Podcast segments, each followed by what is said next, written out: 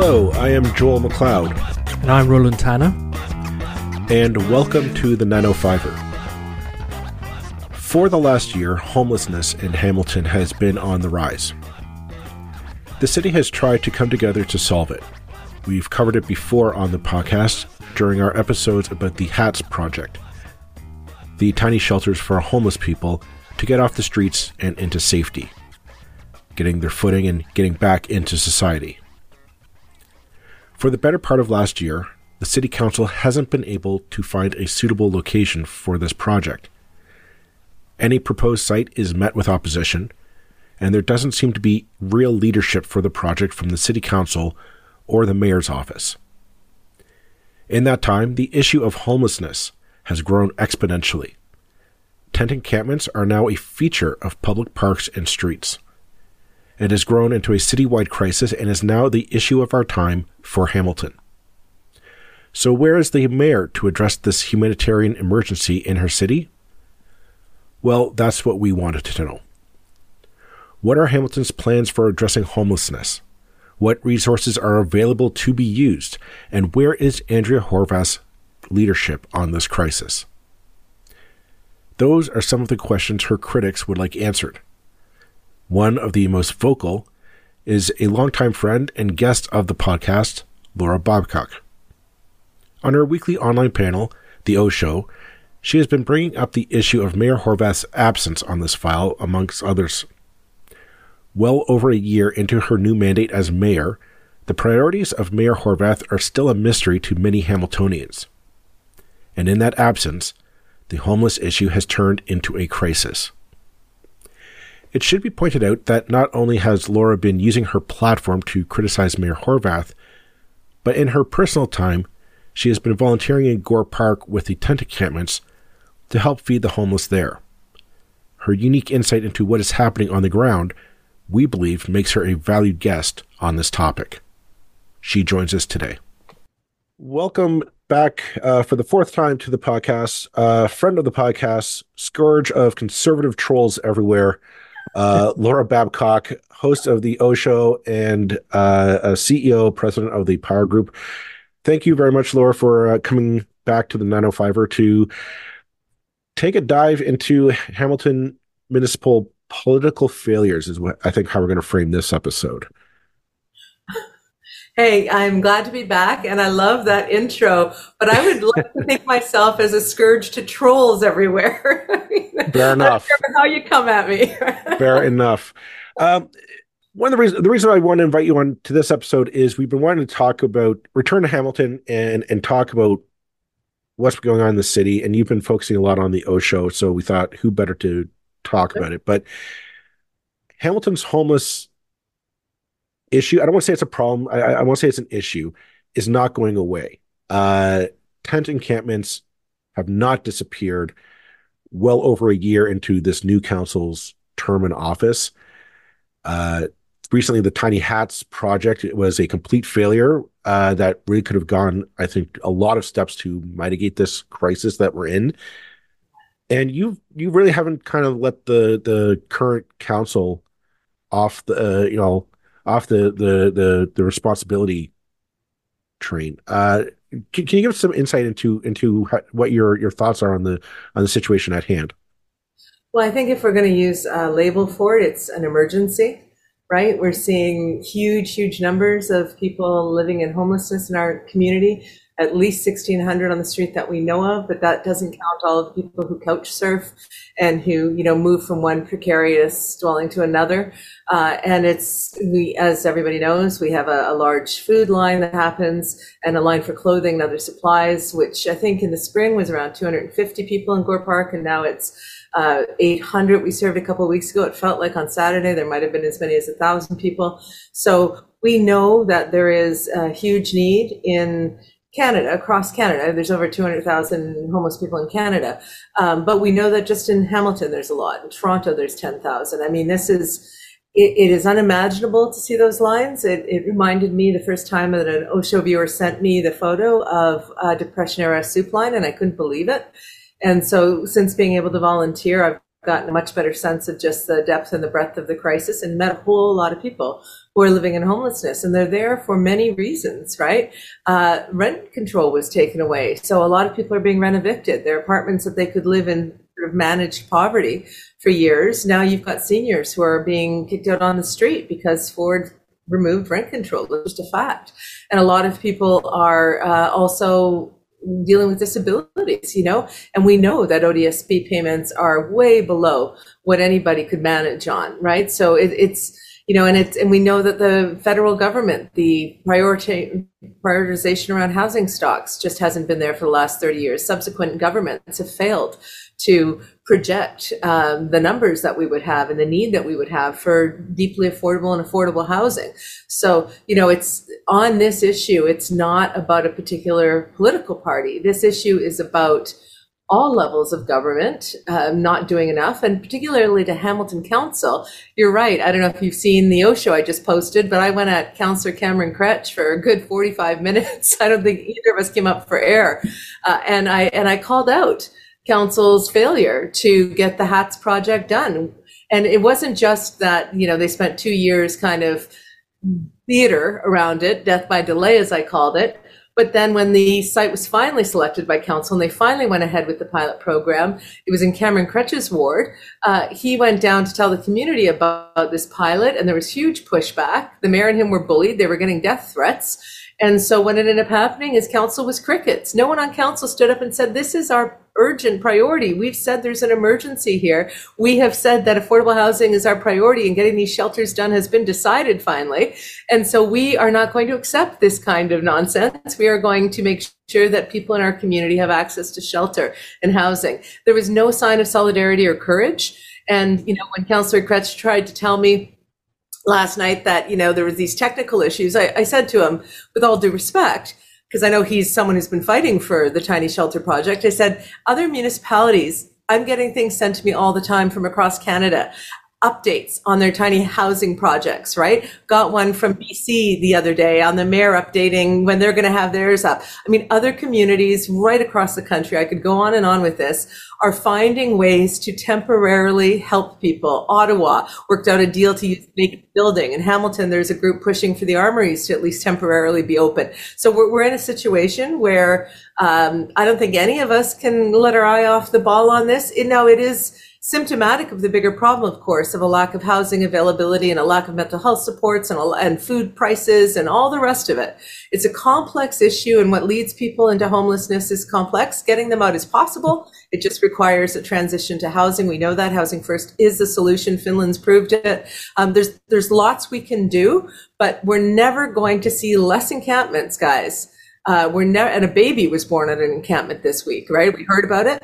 Um, so I mean, we're never going to see the baby was born a couple months ago, but the counselor just one of the counselors finally admitted it this week. Um, we're never going to see less people living in these terribly dangerous conditions. They warm up their tents with hand sanitizer, which causes fires, which can kill them. Right? There's a lot of dangerous drugs on the street, and if I was living outside in the winter in Canada, I'd probably be using something. So I mean, we are. So sorry to go on so much, but it's a it's a huge issue, but we have to address it.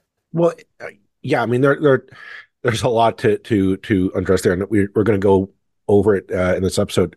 I, I think what I want to focus on is you mentioned that the failure of our political leadership, and yes, I think every level of government has some share of that pie to to bear.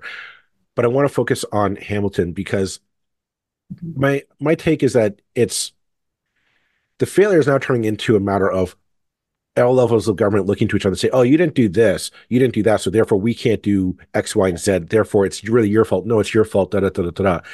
And I'm going to pick on Hamilton City Council because I thought let's bring it back to that FAST project. That was a very simple solution to say, well, at least we're doing something.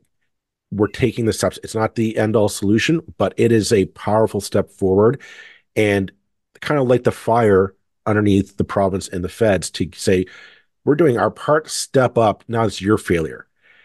Mm-hmm. Why why are we not seeing that level of leadership? I mean, from from Andrew Horwath in this council, I the fact that, as you said, Andrew Horwath and Cameron Kroetsch goes to the community and they're getting pushed back, and there's no leadership to stand up and say, "Time out. This is what's actually happening. This is what's actually going to take place."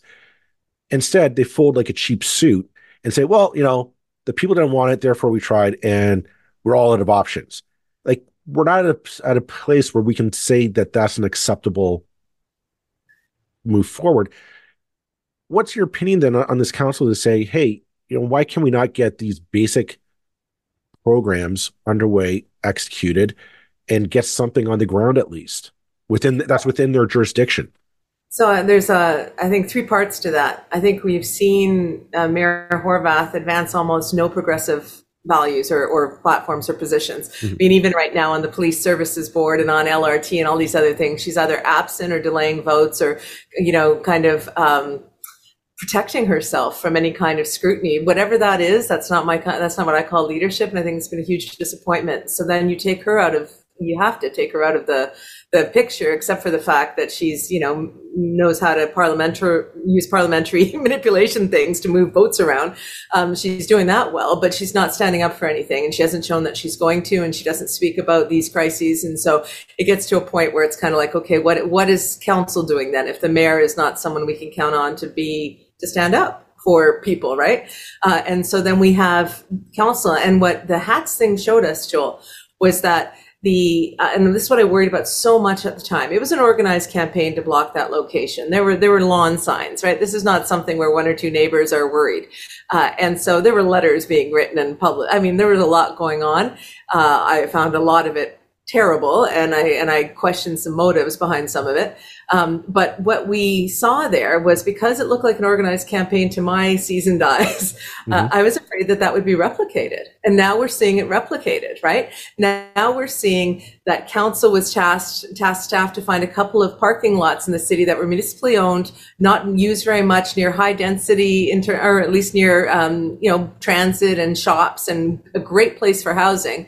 They selected a couple before even talking about what the, the build would look like, you have a group in Stoney Creek who are trying to fight back against it, right?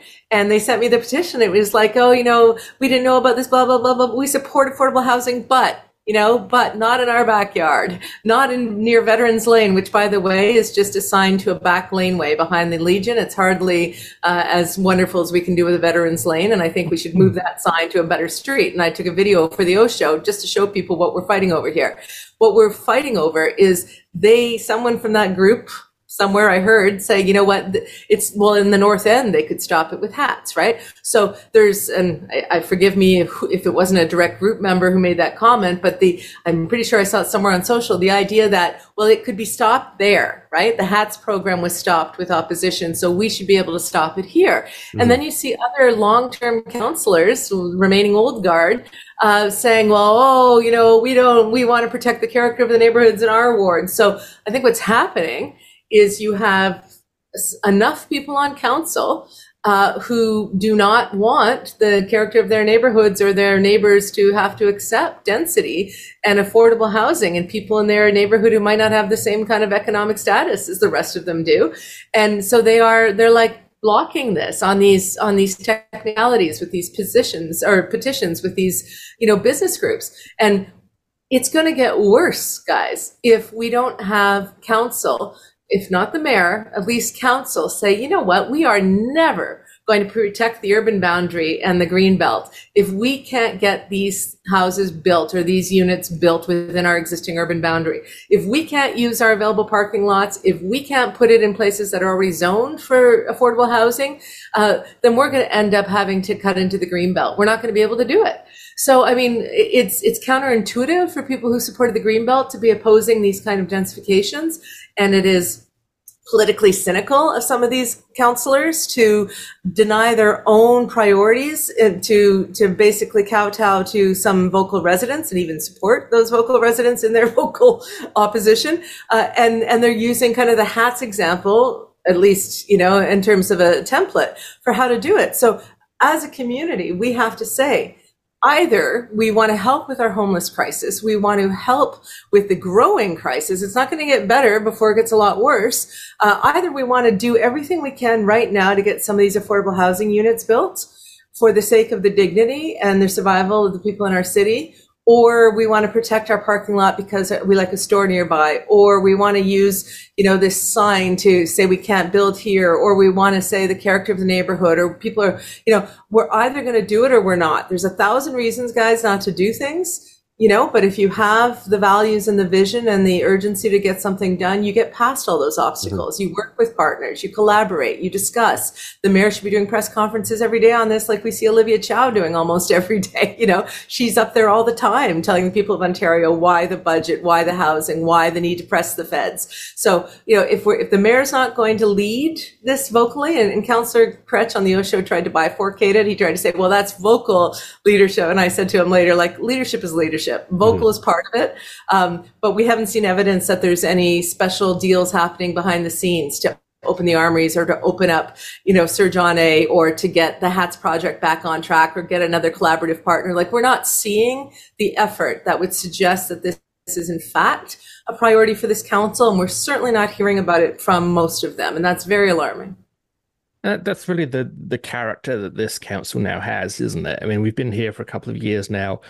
Uh, uh, Mayor Horwath isn't isn't you know the new mayor on the block anymore. We can't kind of say, well, let's wait and see. Uh, I mean, I was saying to Joel just before we came on online, well, she's delivered exactly what she promised because she promised nothing and she's delivered nothing. Um, her her kind of campaign literature was some of the most empty I've ever seen in in my life, and I've looked at a lot of campaign literature in my time. Right. And boy, is she delivering. Um, it, it it's I mean, as an you know, former leader of the that, Roland, sorry, but some of us, the O show, when I interviewed her and I saw that it was all pablum and platitudes, I, I warned everybody. I said, I don't think she's in this yeah. to win this for the city. I think she's in it because she can have it, you know. And she she won by one percent.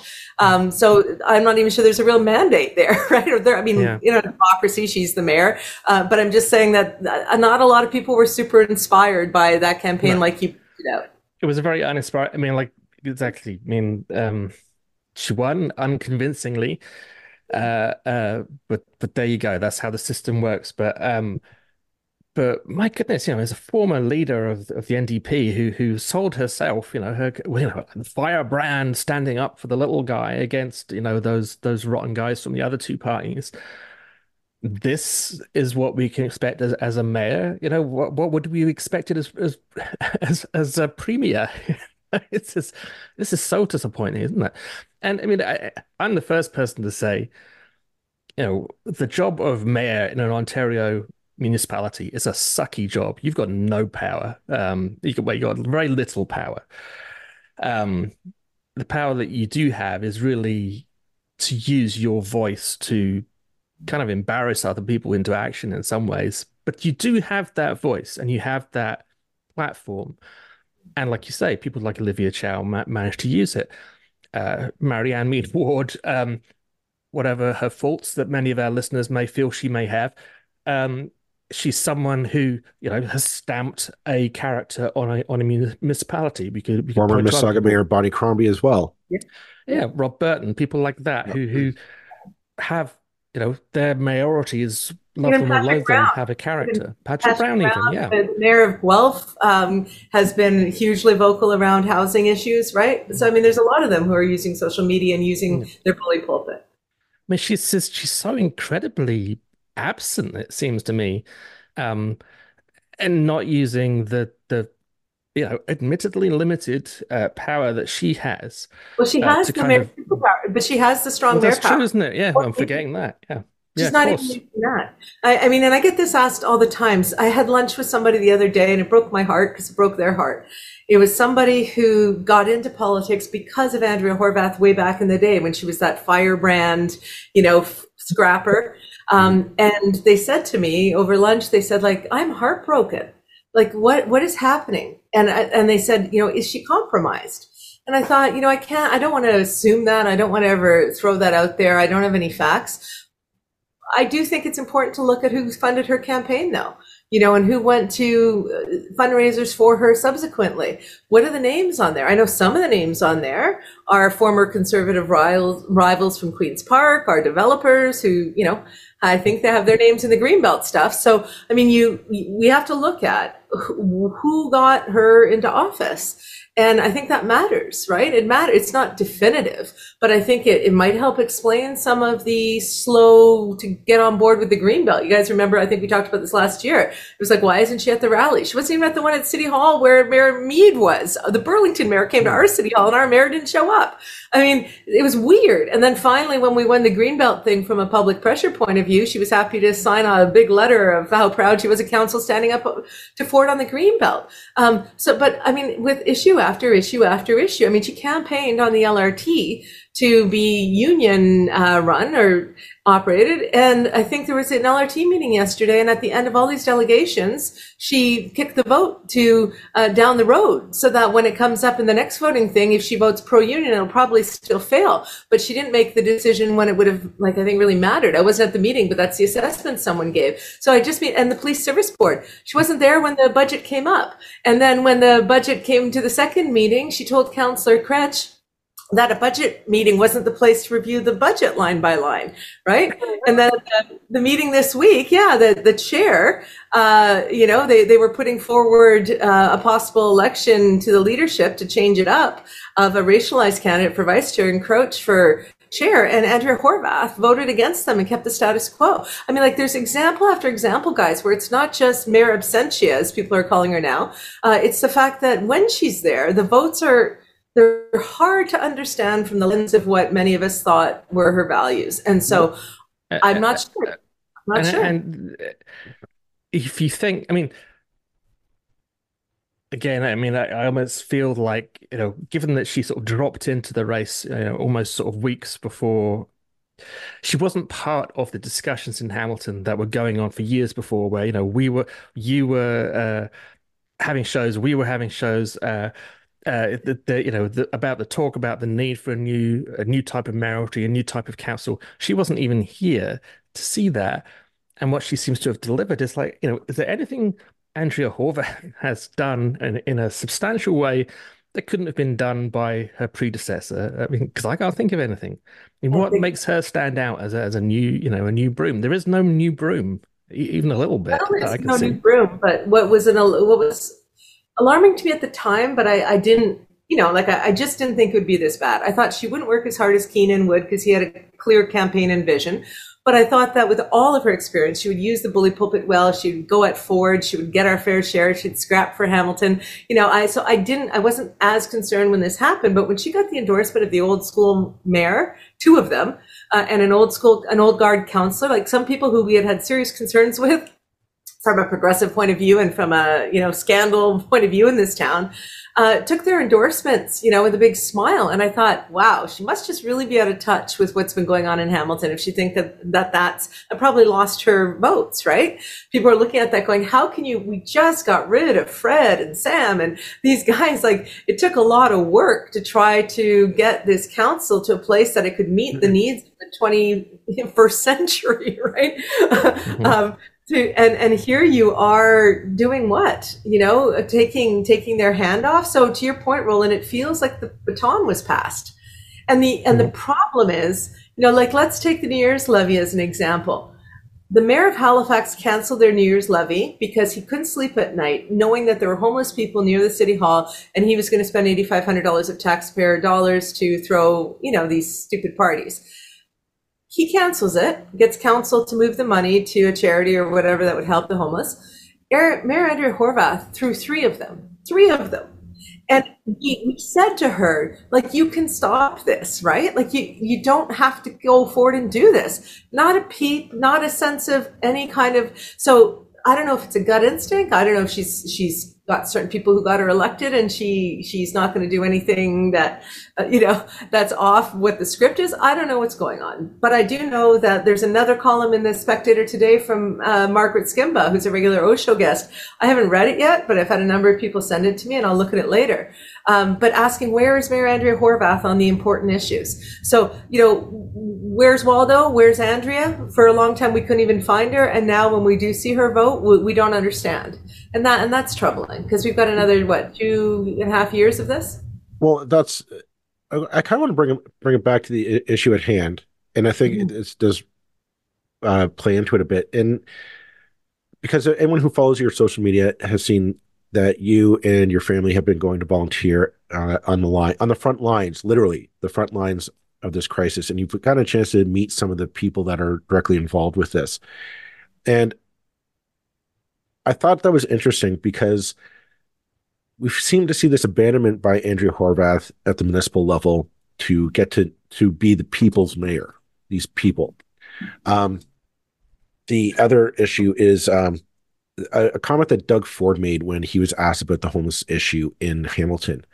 Uh, and he made a comment that basically like, oh no, we're creating all these jobs, and you know we're going to have all these, you know, they just need to go out and get a job. And I was, it struck me as like it's this old tired belief in that homelessness is your fault. It's because you're lazy and you don't want to work, and that's why you're homeless, and therefore you deserve your lot in life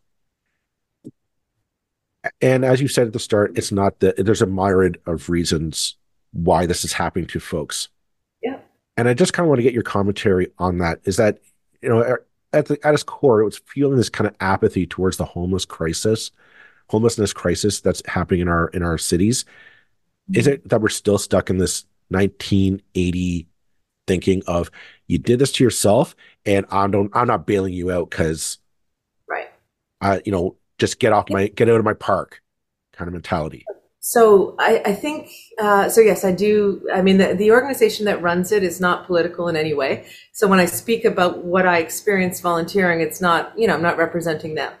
Um, I get to meet so many people, and now I find every I look forward to it every Saturday, and I'm hoping that I see the same people. I mean, I hope they made it right another week, uh, and and you. There's so many reasons, right? And I think what I've seen from research, even from other municipalities, is that there really are now seniors who wouldn't have been homeless before because they would have been in these low rent apartments that they could manage on a fixed income, who are now rent evicted and on the street. There really are. It's true, right? There really are babies being born, and Cameron Kroetsch confirmed yesterday it's not the first one of children, children in Canada being born in tents, right? In in precarious situations. I mean, it's it's hard to imagine this is happening. And so when I meet people and I get to talk to them a lot, um, there are a lot of people who. Uh, one guy said to me this week, he goes, You know, I feel bad taking this from you because until recently I was paying into the system with my job. And I said, You're not taking anything. I'm happy to share. You know, we all need, we all need support sometimes. There are people who had a personal tragedy, went into a depression. There are people who had and don't have mental health supports, you know, who found their life kind of uh, getting more and more difficult. There are people who, uh, there was one student who was there who, didn't have, you know, we've heard a lot about students who come over and had no idea that there wouldn't be affordable housing and there wouldn't be affordable food, right? And and two gentlemen who are homeless, one uh, in a wheelchair, said, you know, we've we've found him and we we're bringing him through the line. We don't want to take anything today. We want him to get it because we want him to know that people in Canada are caring. Can you imagine that, right?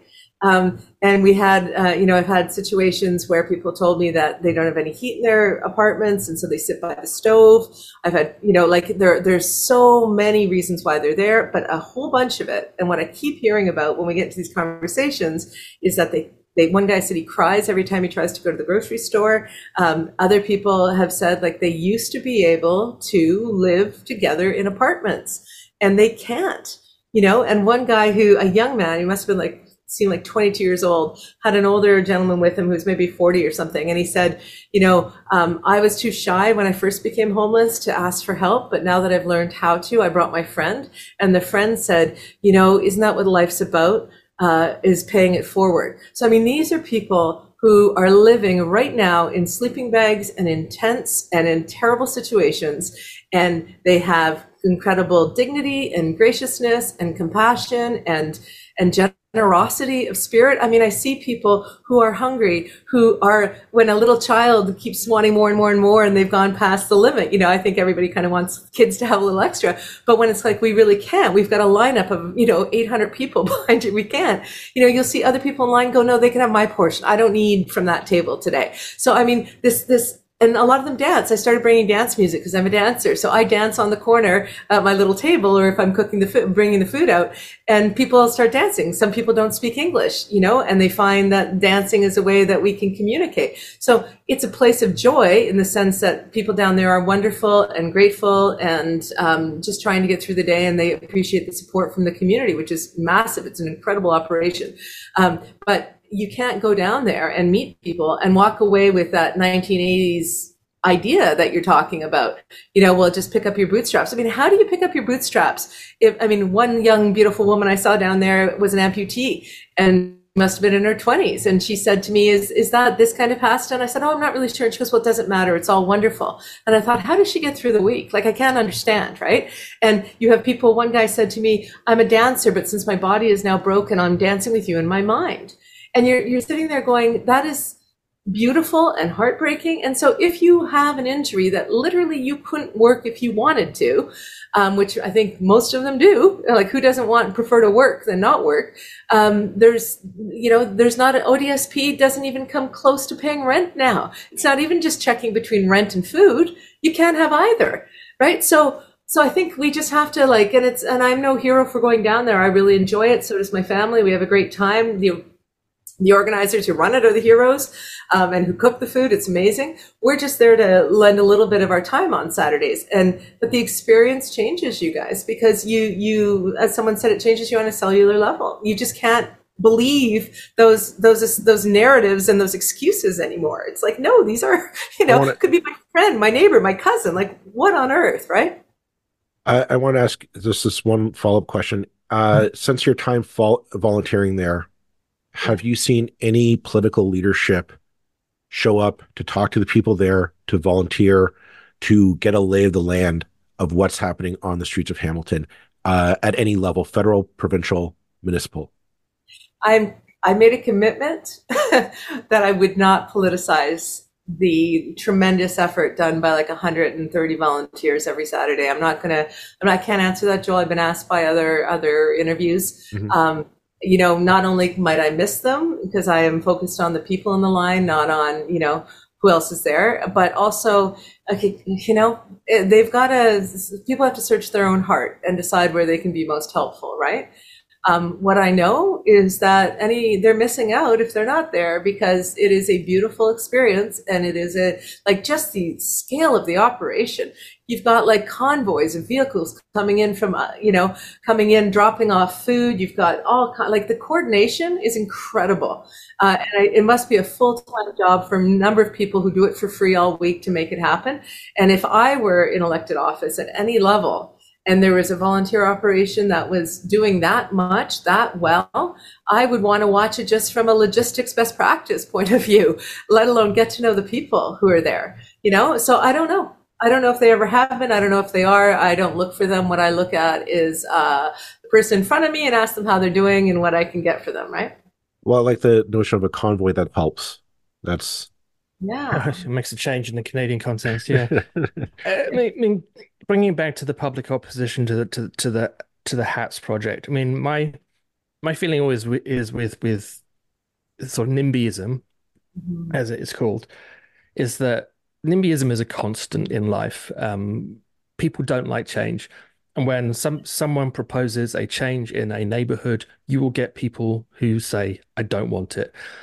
And as a councillor or as a politician at any level, you just have to expect that so you spend i'm not going to criticize for people for being people you know? Uh, sometimes those uh, um, the reasons people oppose things are incredibly small-minded narrow and uh, petty. Sometimes they have an actual point. Um, the fact is that opposition is going to be there. They have a right to have their say. However the duty is on the on the politicians to to stand up to that if they feel that that, that it's a unreasonable opposition, if it is just small-minded, not in my backyardism. Uh, it's the leadership that then turns the tide. Use your political capital to say, "Hey, we're not going to give in to these people who say this because this is a really good project. It's a good project because of this, this, and this." And we didn't get that from the mayor. But it sounds like I mean, and correct me if I'm wrong. You're you're obviously much more uh, deeply in tune with what's going on in the council than I am. Um, uh, didn't really come from from anywhere else either uh, on council. I mean, I know um, Councillor Kroetsch. Uh, it sounds like you know still would have been well well behind behind the project, and you certainly would expect him to be. Um, but you know, this just seems to have died. You know, the first sign of opposition, it just went. Well, it's coming oh, back. Well, let's give up. Yeah, well, it's coming back, and I and I think that Councillor Danko and Councillor Nann and others um, are supportive of this kind of affordable housing build. You know, because uh, you can't. I mean, unless you're looking at it from a, a purely pandering point of view to your con- hyper local constituency for your reelection or your peace of mind or whatever. Um, unless you're looking at it from that point of view, like Tom Jackson talking about the character of the neighborhood or whatever, like unless you're that person, you have to know this has to happen. Otherwise, the green belt gets expanded into, right? Like it has to happen. Mm. Uh, and so um, to override the knowledge that that's both a council priority, it's uh, it's urgent, and it has to happen to protect the green belt. To override that by hyper local opposition around really technicalities that don't stand the test, uh, you know, I think that's shameful. And I, I, think that that's where, when this comes back to council, I'm very much hoping that the majority of council will say, you know what, it's going to happen in each of our wards, no doubt about it. And we're all going to have to stand up for the bigger picture for the city uh, and we're going to have to get this stuff done. And so what we did on the O show, and I don't normally go to this much of a length, gentlemen, as you know, um, is I just drove down there and I thought, what is this venerable veterans lane that I haven't even heard of before and I haven't seen? You know, my family were veterans. I'd love to see this thing. Uh, and it was, I couldn't find it because it's right behind the entrance to a municipal parking lot sign. And it's, it's a laneway behind a restaurant and, and the Legion. Uh, and I thought, if this is if people are using the you know the honor of veterans to stop this affordable housing project first of all i can't imagine the veterans would stop it. As someone said to me like isn't that what they fought for for a canada that's compassionate and everyone does well? You know what i mean? Um, but also can't we do more for them than that? I mean if, the, if we want to have a veterans lane can't we do much more than the entrance to a municipal parking lot and a lane mm-hmm. and like a back lane? So you know i want when i saw that i was kind of shocked and I thought it sounds compelling, but when you really look at it, there's there's definite things we can do. And Councillor Kroetsch brought some of them up on the O show. But then when you actually look at the parking lots and you look at how busy or not busy they were, you look at how perfectly located they are, there's other buildings around it, you start you have to start to say, is it because it's affordable housing that's the issue? I mean, because parking is oh, not that yeah. I mean it's like right? you're bringing the wrong kind of people into our neighborhood, you're gonna affect our prop it's all the classic stuff. And again, that's that's so predictable. You can't be a counselor and not expect that you're going to get that. Of course, right, but they've managed. They've managed not to do it for so long, Roland. And you know why? Because every time, in my experience, there has been a higher level priority for the city. Right, whether it was LRT, whether it was whatever, it always falls apart in these in these little fiefdoms that have been established and entrenched and that's why we fought so hard to change that up but there's enough left over, right? There's still two old guard counselors plus a, you know, someone who was placed by an old guard counselor who won the election but was supported by one. I mean, there's and you got a mayor who's acting like, uh, you know, uh, old guard mayor. You, there's enough there that can play that game of saying, well, you know, I, I don't want that, that my neighbor, my voters are going to be mad when it comes to us. So if I vote for this now, I'm going to have, I'm going to be called out then, you know, so I'll support this guy over here and blocking it from his neighborhood because he'll help me when I need to block it from mine. And we both get reelected. I mean, that's, I, that's what it comes down well, to, guess, right? I guess what it just comes down to me is that this, we've seen, this seems to me to, is Andrea's issue is the homelessness in Hamilton is her whether she wants it or not this is her file. This is what uh, LRT was the previous mayor's yeah. fight. Homelessness in Hamilton is now hers. She she doesn't get to opt out of it. But I, I think what it comes down to is we saw that she didn't have a vision or a, a, a, an idea of what Hamilton was going to be like four years after her term. And I mean, I'm, I'm editorializing here, but this is what comes down to is like when you don't have a vision for the city, you can't enforce change. You can't direct it. You can't say, this is a priority. I need to scratch this off the to do list. Past project done. affordable housing done. Okay, let's get back on track to economic development or or LRT, whatever the case is, right? The fact that we're just the council's just spinning its wheels. Like I, my question is, why is Cameron Kroetsch, a counselor, the one spearheading this this this this cause? Like this really should be the mayor. It should just be saying like, yeah, we can do this. Council, get on board, do it or not, and make it happen. I don't know, but I'll tell you, um, when a number of people that I had had on the O Show uh, as potential new counselors that I was impressed by, and all of them got in. Um, I was excited on on that night, right when we saw the new the turnover of council. But I actually jumped for joy when I heard that Cameron won and by a landslide because I knew Cameron quite well, and he, as a volunteer, remember, as a volunteer, had been sanctioned by the city had been disparaged. Yep. And, and the community raised $22,000 in 24 hours for his legal fight against the city as a volunteer. So that wasn't going to be somebody who's going to roll into council and accept the status quo and go along to get along, right? And so he is, he is a standout in that way. Um, and it's hard. It is hard to have a team that you're part of and have to constantly call out, you know, bad plays. That's not easy to do, but that's what he got elected for. And so far he's doing it. I'm not happy with every single thing he's ever done, but I am happy that he can come on my show and get, you know, effectively yelled at for 45 minutes like I did yesterday and take it, right? Because he agrees. I mean, I think on a lot of levels he he agrees that there has to be more done. And he said at one point in the show, you know, we need counsel. I hear you. We need to be more vocal. We need to be more united. We need to fight this fight.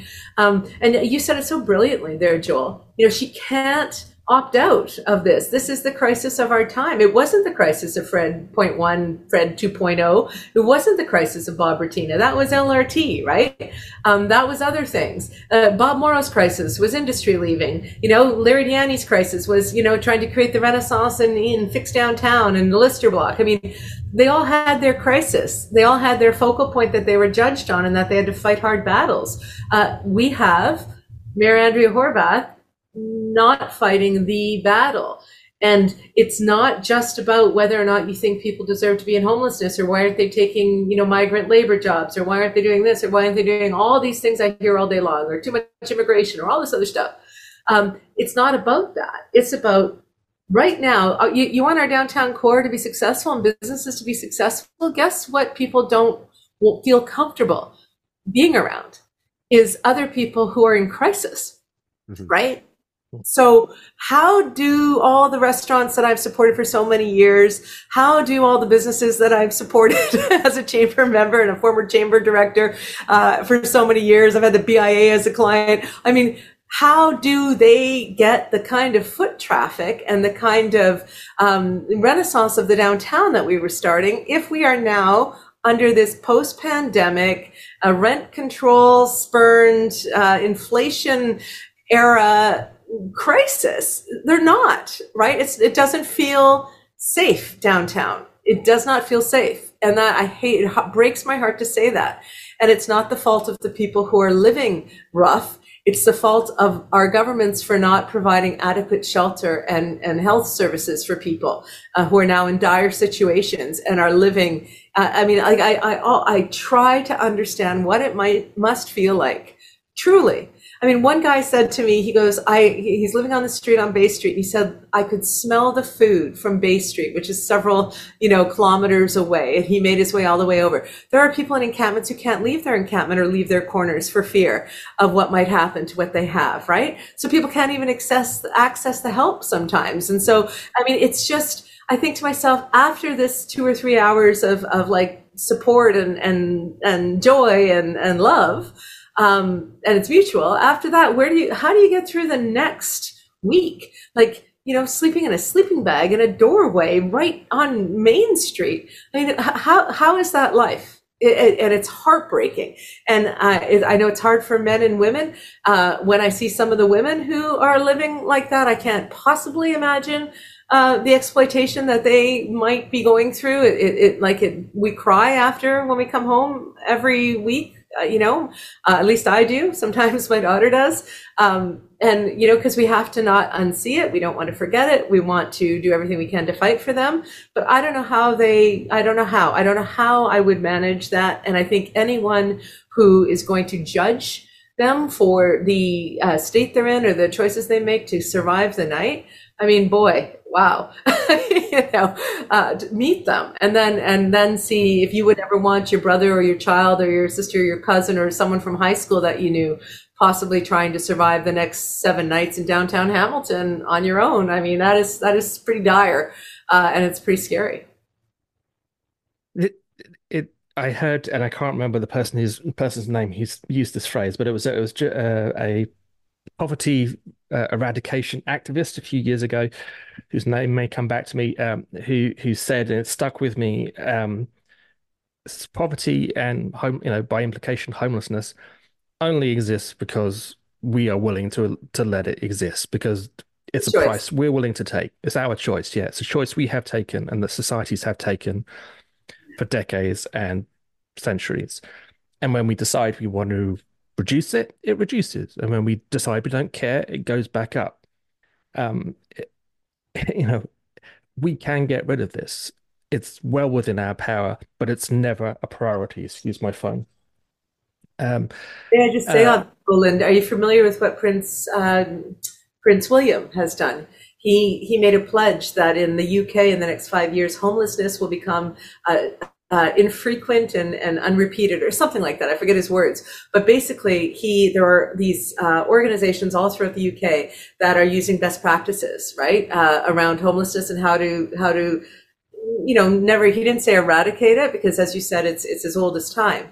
Um, but he did say like to make it infrequent and, and, and short as opposed to what we're accepting now, which is chronic homelessness, which is chronic homelessness, which is saying, you know what, too bad I get to have a home and heat and, you know, I get to work in a heated city hall with washrooms and everything that sit empty all night long. And those people get to lay out there and, and freeze and take dangerous street drugs to get through the pain or to stay awake and alert, right? Uh, which is what part of it is. Um, I get, I get, I mean, I get to have this and they don't. And I'm telling you, there are families in those lines. There are little children, right?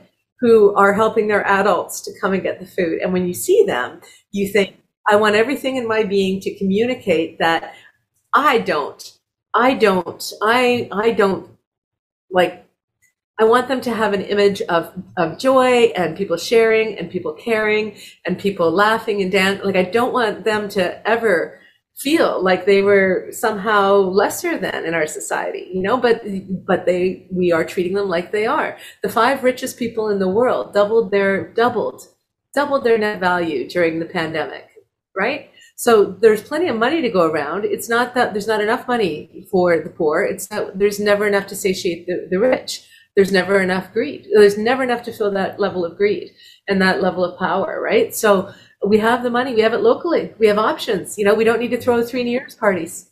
you know, we and, don't need and, and and the the pity of it is, and I know we we should draw a close here now, but uh, I can't resist throwing another another brickbat at the mayor. Uh, the pity is she has the opportunity to to really stamp her name on Hamilton forever by being that NDP firebrand, by being that person who will not accept uh, the status quo, um, to, to not be a, another conservative, boring, conservative small c, whatever c, mayor who who just accepts the crummy way that things go in municipal politics. Like you say, she's a strong mayor now. She can really tackle this if she wanted to be. Be the person she always told us that she's that she was. Wouldn't that be wonderful? I mean, for yeah. all of the op-eds that I've written, uh, and I wrote one just for Christmas that says we need a quarterback, not a cheerleader. I mean, we're at the point where we need, you know, as the best analogy. Either would be nice. yeah, yeah, seriously, um, a cheerleader for that issue, as opposed to you know all the other announcements. If you look at her Twitter feed, uh, it, so it's not that she's not talking and posting; it's that she's just posting happy news announcements, as so somehow we can we can Pollyanna our way through this mess, right? We can't. Um, so I would love it, in spite of all the critique that I've had to do over the last year. of her mayoralship. I would love it if tomorrow she woke up and she spent the day talking to every other mayor across the country who's figured this out and talks to her million dollars worth of staff and says, you know what? Um, this is something that we are going to tackle. We are going to like I would call an emergency meeting of the council. I would do a full, you know, weekend strategic. They spent thirty thousand dollars ten years ago on coming up with the best place to raise a child over a weekend. They can certainly spend the time talking about a full scale approach to the homeless crisis. And yes, they've had staff come back with reports, but the winter strategy that staff came back with the next day, all the advocates in the city did an emergency press conference saying that it was dangerously under uh, under you know, whelming or whatever. So, I mean, they could do more. But if she, to your point, Roland, if she stood up tomorrow and said, you know, my legacy as mayor, which is what the mayor of Los Angeles did, who hasn't even been in the job as long as Mayor Horwath, yep. said, my legacy as mayor will be to tackle the issue of our time, which is homelessness. We're going to do it in a multifaceted way. We're going to communicate about it every single day in one way or another. The city will be updated on all of our progress, all of our missteps, all of our challenges, and we together will lift Hamilton into, as she always says, the best years are, are yet are ahead of us. Well, let's let's get there because we're not going to get there just by her saying the best years years are ahead of us. What about these years? What about the people who are, who are freezing right now? Right? Uh, we need the best years to be now, and we need you to get to work on it. So if she just copied the mayor of Los Angeles, I'm sure the mayor of LA would take her call. You know, mayor to mayor. Uh, they're both new mayors, relatively speaking. Talk to her. Or, or just look at her meet the press interview where she described her entire strategic multifaceted plan. It may not work, it may work, but at least she said, I will be judged. Her exact words, I think, were the mayor of Los Angeles, I will be judged on how I uh, deal with this homelessness crisis. You know, does Mayor Horwath even think that that that's hers? To your point, uh, Joel, that that that's her issue, that she can't walk away from it, or does she think she can just turn a blind eye? I don't know. Well, I guess time will tell on on that. Um, but thank you, Laura, for taking the time from your uh, from your schedule to come on and talk about this issue that will not go away, uh, despite how much Mayor well, Horwath would want it to be like I said, I'm not here uh, on behalf of the Gore Park Outreach. I don't mm-hmm. do PR or anything for them. I just tell my stories from my experience. But I do get after every time I talk about this or post one of the stories, like I posted one of Mohammed who's came from Dubai nine years ago and he's a volunteer and he's so wonderful. I mean, people love to hear those stories about or, or Anne who cooks hundreds of meals and gets up at two in the morning. Um, you know, there's all these great stories. So if people want to find out if or how they can help, then they reach out to Gore Park Outreach. Uh, and they can talk to them. So, I, like I said, I don't represent them, but I know I'll get emails and, and tweets after this asking how people can help because people the outpouring has been amazing. Uh, and so that's that's where people can go if they want to help in some way. And you know what? I think we'll maybe try and see if we can find an email to put in the show notes uh, for people to uh, to reach out if they're so inclined. But thank you very much laura for for coming on today and uh, all the best Okay, before too long, got to get you back on, on the O show. You guys haven't uh, done the reciprocal yet. We got to do it. Send us the invite. We're, we'll we'll make it happen one way or the well, other. Well, actually, you know what? Uh, I'd love to have you on the next one if you guys are available. Okay. Yeah, I think this absolutely. topic needs to go on yeah. the O show. Send I'd love the, the discussion to be on the other side with you guys. Sounds good. Awesome. Right. I'll send you. I'll send you an invite. Okay, guys. Take Fantastic. Care. Take care. Bye. Bye.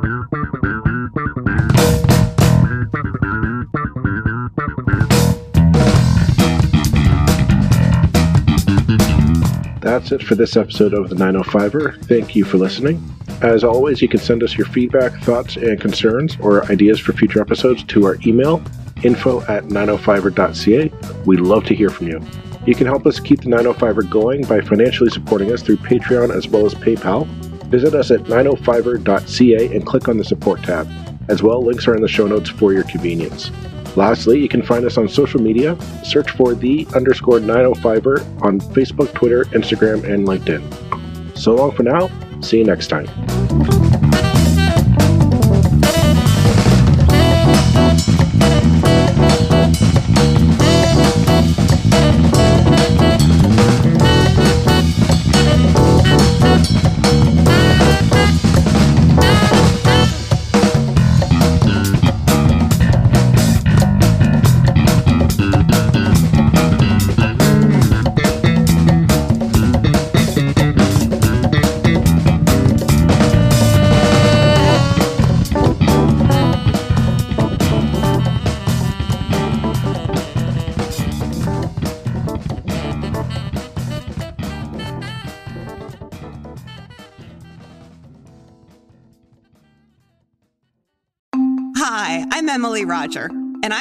Leadership show called The Boiling Point with my co host, Dave Vale.